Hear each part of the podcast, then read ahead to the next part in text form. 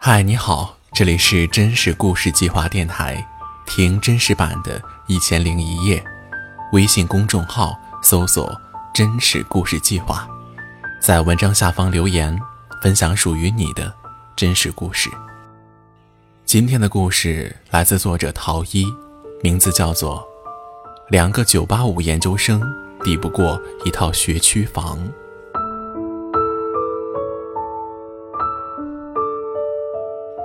二零一七年初春，蛰伏了一个冬天的我，推着刚满两个月的二宝，迫不及待地出来喘口气，让即将发霉的身体接触一下带着雾霾的新鲜空气。哎呦，你家这小孩长得可真，是个男孩吧？似乎生老大用光了基因里的好运气。二宝这个小妹妹长得有点难以言说。常常让夸他的人无从下嘴。相熟的妈妈们逗了一会儿，忽然问我：“你家这个二宝去幼儿园报过名了没有？”什么？我有点反应不过来。才两个月的小孩子报什么名啊？其他人一听，纷纷笑话我：“哎，你也太不了解形势了啊！咱们这个居民区呢，都是奔着学区房的名字来买的。幼儿园呢，总共就两个。”你算算吧，哎呀，不过等一算过来，这黄花菜都凉了。我们二宝刚出生就让老公去幼儿园报名了，有人附和着。虽然觉得这样有点滑稽，但我第二天还是顶着大风，把二宝裹得严严实实，径直向附近的幼儿园杀了过去。走到幼儿园大门外，正是课间，小朋友们正在玩耍，园里活动的空间不算大，有个小滑梯。孩子们规规矩矩地排着队玩。我对门口的保安说：“我要给孩子报名。”保安看了一眼小车中合眼熟睡的二宝，漫不经心地拿出一个本子，指着空白处让我填。你家孩子是哪一年入园啊？我们家二宝是二零一六年底出生的，报二零一九年的可以吗？保安嗤笑一声。还二零一九年的，二零一九年的都报了一千多名了，你写上也没用。我环顾这个小小的幼儿园，问：“那一级最多容纳多少人呢？”最多能接受一百名吧。我妥协地说：“那我报二零二零年的吧。二零二零年入园的也报了至少有三四百名了。虽然入园前途甚是渺茫。”我还是工工整整地写下来宝的具体信息。临走时，保安好心地提醒我：“你有没有认识的人啊？有人找人，没有送钱。为了孩子，早做打算吧。”我们小区打的旗号是“与世界接轨，与名校为邻，打造省城最好学区”。有了学区房这块金字招牌，虽然位置偏僻，临近村庄，但是房价还是一路飞升。看房买房者络绎不绝，居民以三十岁左右为主，大家的想法和我差不多，一切为了孩子，为了孩子的一切。我和老公都是寒门学子，两千零六年毕业，结婚生子，友情饮水饱，裸婚也没觉得委屈。单位十平方的宿舍住着也很开心，楼下就是菜市场，周末下午买五块钱的肉剁成馅儿。做成一小锅韭菜肉饺子，带着氤氲的热气，盛满三盘。桌子中间摆上凉菜，就着啤酒，打开电脑，看着《康熙来了》。初婚无房的小日子过得有声有色，有滋有味。可是，这种日子还是被房子打破了。我们的第一套房子是两千零七年夏天买的，两室一厅，面积不大，只有九十二平。虽是二手房，但也精心布置。房子本身四十几万，加上装修约五十万，对两个来自农村、毕业不久、工资不高、初为父母的人来说，无疑是一笔天文数字。那是我和老公在省城的第八个年头，买下房子也算是在省城站稳了脚跟，实现了毕业时的心愿。在这个不大的城市，两个平平凡凡的人相依为命。所以最初打算要在这里住一辈子的。住久了，我们发现小区里有一个奇怪的现象：六岁以上的孩子特别少，居民也多是老人。后来才知道，原来这里不是学区，即使有年轻人买，大多也都是作为过渡，等到孩子上学的年龄就搬走了。老公有点后悔。哎呀，买的时候看这儿离单位近，万一有事儿，十分钟就回来了。知道不是学区，可就是没想到家长们这么重视学区啊。我让他看看好的地方。小区虽然不是学区房，但是有个偌大的广场和葱郁的树林。何况孩子的教育还是父母。我和他双双九八五毕业的研究生，还怕带不好一个孩子。因为年轻人少，所以小区里孩子并不多。儿子的幼儿园生活过得轻松愉快，一个班里两个老师，十个男孩，十六个女孩。孩子们放学后会一起在大广场上玩耍。那时候，班里的女生们看动画片《巴拉巴拉小魔仙》，就让儿子当游乐王子。尤其是两个很漂亮可爱的小女孩，宝儿和紫萱都喜欢跟他玩，只让他当王子。别人谁都不行。但是到了上小学的前一年，宝儿和子轩都搬走了，他们的父母都买好了学区房，班里小朋友也越走越多。这时候，儿子再到广场上去，东看看，西瞅瞅，也找不到几个同龄的孩子，形之影单，没有趣味。那些小魔仙走了，他再也不是游乐王子了。几年前，我用来安慰老公的话，连自己都不再相信了。当时买房子特别看好这个大广场，如今看来，没有同龄人在一起玩，广场再大也没有用。虽然我们安慰自己，等他上了小学，总会有自己新的朋友，但其实心里有一点动摇，在小区里没有玩伴。始终是遗憾。在这点动摇下，我去了一次小区对口的学校。片区属于省城的城郊，上小学要穿过两个繁忙的路口，有些行人和三轮车呢，并不太遵守交通规则。学校的生源也都比较复杂。这所小学对口的初中是十一中，就在小区对面左拐的第一个胡同里。遇到放学的初中生，他们总骑着自行车飞驰而过，也不礼让行人。附近有座高架桥，每当月上柳梢头，就有一些初中的男孩、女孩在高架桥底下，人约黄昏后。那天晚上回来，我在听着憨厚可爱的儿子用稚嫩的声音读着“昔孟母，择交处”，有了一点儿。不一样的感觉，而真正让我动了换房子的念头，是去美发店理发。老板娘的儿子就在十一中，六年前去做头发，他总喜欢眉飞色舞的给我聊他儿子，说到兴头上呢，还会拿着照片给我看。相册里的男孩很清秀，眉眼间有点像他，但是近一两年来，每次说起来，他都愁眉不展。有一次，我提起了学区，他语重心长地说：“学区房这种事儿，有条件要买，没有条件创造条件也要买。十一中学风特别差，老师在上面讲课，同学们在下面打扑克，新来的老师们都不敢管。最近他儿子成绩下滑的厉害，他还不能说，一说儿子就抱怨：我小时候那些朋友都去了好的学校。”妈妈，你为什么不把我送到一个好点的学校呢？我看他很忧虑，安慰他，也安慰我自己。什么样的学校都有好学生，还是看孩子自己啊。咱呢，管好自己孩子就行了。他很无奈。哎呀，话是这么说，可是他一天大部分时间都在学校。这个年龄的小伙子正是精力旺盛的时候。他们心思不放在学习上，那可不就整天琢磨着打架、斗殴、玩游戏、谈恋爱吗。我呢，还怕他交坏朋友，人扶不走，鬼搀飞奔，天天悬着心过日子呀。一个月后，我再去给头发做护理，老板娘不在。后来听说他儿子跟别人打架，住院了。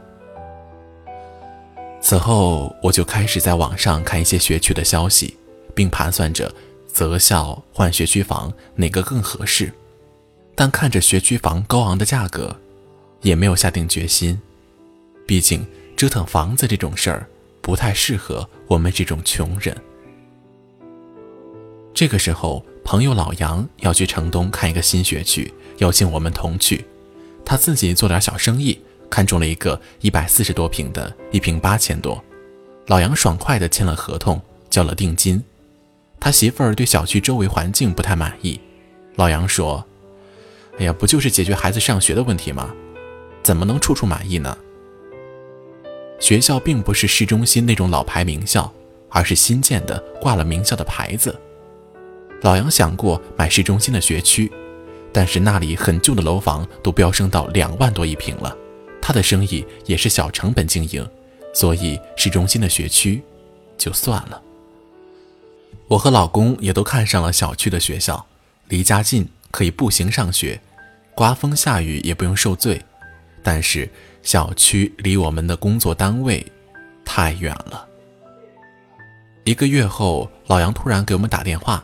说小区有几套房子要降价处理，只有几套，原价八千，现价六千五，只限几天，手快有，手慢无。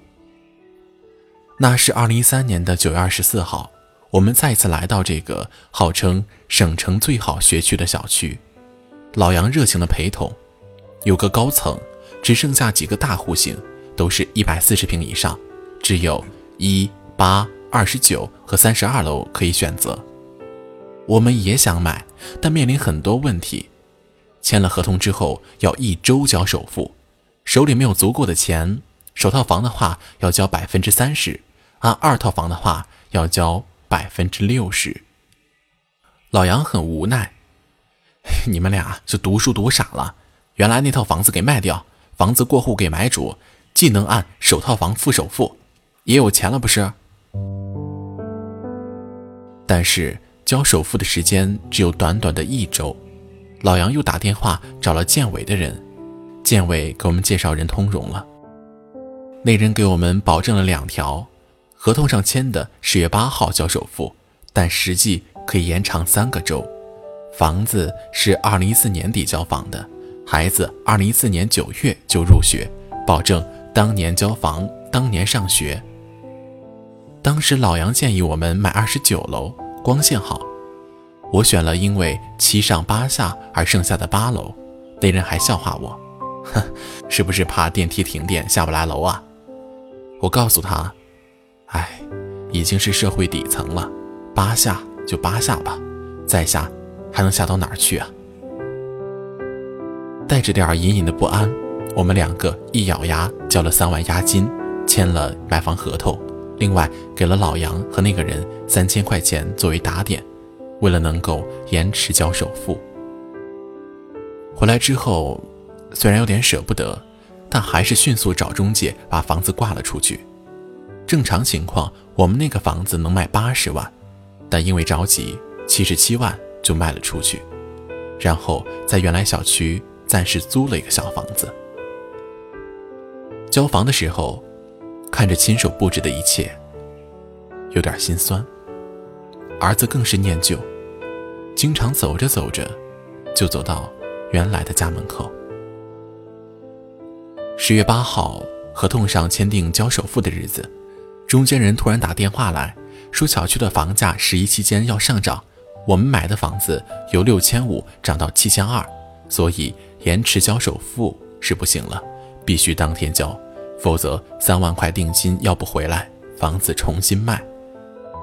当时我们已经卖了房子，但买主也是贷款，他的贷款还未下来，我们也没有足够的钱。老公问他有没有什么办法，他说先给他五千块钱，让他再次打点。老公转了五千块钱给中间人，但是心里感觉有点上当。那天我下班回来，看他一个人坐在阳台的地板砖上，特别消沉。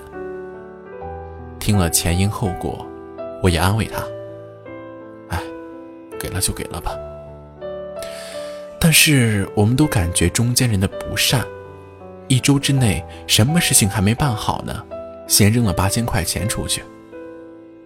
像我们预料的一样，拿了五千块的中间人并没有消停几天。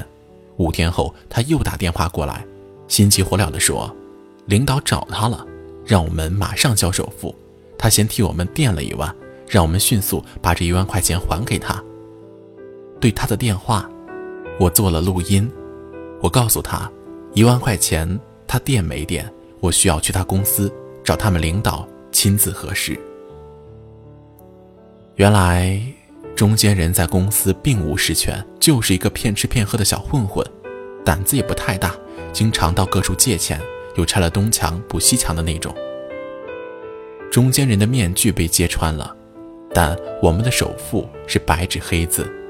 幸好有个大学同学可以帮上了忙，公司允许可以延迟到十月底。十月二十八号，终于在月底来临之前把房子过户给买主了。我们两个也松了一口气。当天下午路过菜市场，我买了一斤肉，剁成馅儿，包了一锅韭菜肉的饺子。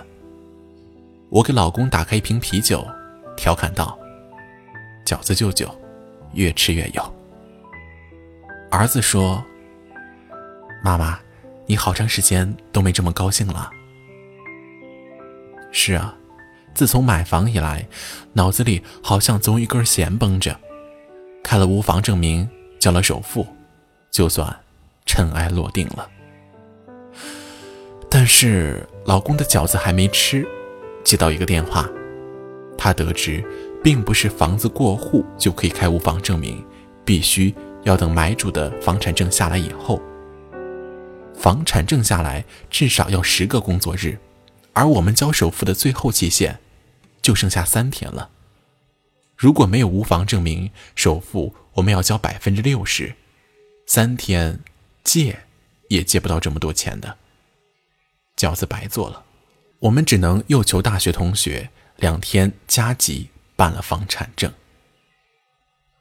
一波三折，终于赶在了十月三十一号最后期限那一天，交上了首付，儿子终于有书可读了。二零一四年六月。因为新房年底才交房，我们在新小区租了房子，坐等儿子入学。原本老公上班骑自行车不到十分钟，而现在开车也要一个小时，我坐公交要将近两个小时。等到八月份，学校登记一年级学生信息，突然告诉我们这些人不能登记，因为按正常手续入住才能上学。开发商当时信誓旦旦保证，当年交房，当年上学，一年之内到处求人，遇见了骗子，搬了三次家，掏空了所有家底，就是为了孩子上学。怎么会这样呢？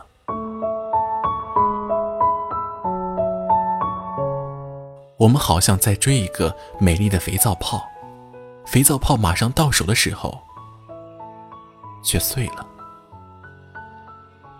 小区二零一四年入住了很多住户，基本都是奔着孩子上学来的。楼下全是和我们一样的情况，家里的男人们先振作起来，成立了维权群，说要去售楼部找说法。但是大家都为房子折腾得太累了，不想自己去维权，只想等现成的成果。反正只要别人家孩子能上，自己的就能上。晚上群主发飙了。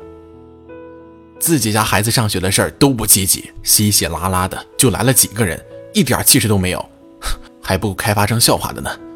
照这样下去，孩子上学的事儿门儿也没有。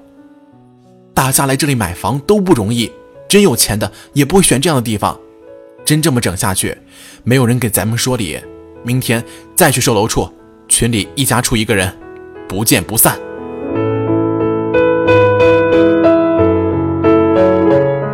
周日维权的队伍迅速扩大了，我们在售楼处打出了“我要上学”的条幅。期间，一名妈妈和保安冲突起来，她声泪俱下的控诉：为了买这个房子，为了孩子上学，让老少三代跟着受穷受苦，开发商却只把这些当儿戏。我们这边哭闹着，那边看房的人还是络绎不绝，他们驻足观望，但大部分还是义无反顾地签了合约。毕竟，一直上涨的房价更有说服力。除了在售楼处维权，我们也去过教育局门口拉过条幅。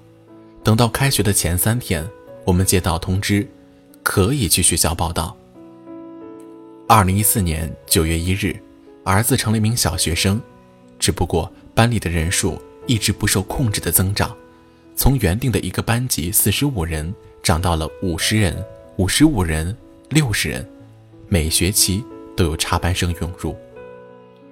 楼下邻居的孩子分到一年级四班，这些班主任大部分是新聘任的，挂名校的牌子，只有个别管理人员是名校派来的。四班的班主任一年内换了三个，班风很差。那个妈妈时常给我抱怨，说折腾了这么久，还比不上以前的学校。到了三年级。班里混乱的情况仍然没有改变，她终于下了决心，搬回以前的小区。他家女孩经常上来玩，搬走那天我去送她，那个妈妈笑着说：“为了孩子，这几年折腾来折腾去，哼，真没问问孩子想要什么。”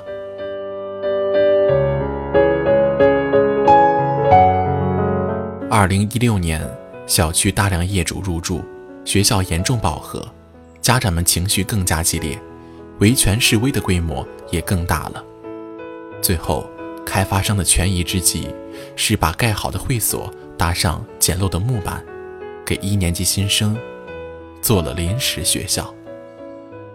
但是，这个小区的房价还在上涨，房子还在兴建，看房的人在增多。学校却仍然只有一个，幼儿园也只有两个。二胎时代来临之后，小区盛传一个消息：家里有两个孩子的学校只能接收一个孩子入学。这个消息引起了二胎父母新一轮的焦虑，而且随着我们这些二胎家庭的增多，入学竞争也提前变成了入园竞争。去年九月份入园的孩子，前年冬天就排队报名了。数九寒冬，大家排队从早晨到晚上，从深夜到黎明。但不幸的是，即便排了一个晚上，也有些孩子没能拿到入园名额。一个妈妈在群里说：“初步打算把孩子送回农村老家，让。”爷爷奶奶接送，不仅仅是我，老杨媳妇儿也生了二胎。在通宵排队的人群中，他家老二要上幼儿园了。虽然抱怨一个班里只有两个老师，学生们有五十多个，但还是没有选择的，站在通宵排队的长龙当中。凌晨三点，他发了个朋友圈。家长们站得整齐的，站在刺骨的寒冷当中。他们排着队，神情严肃，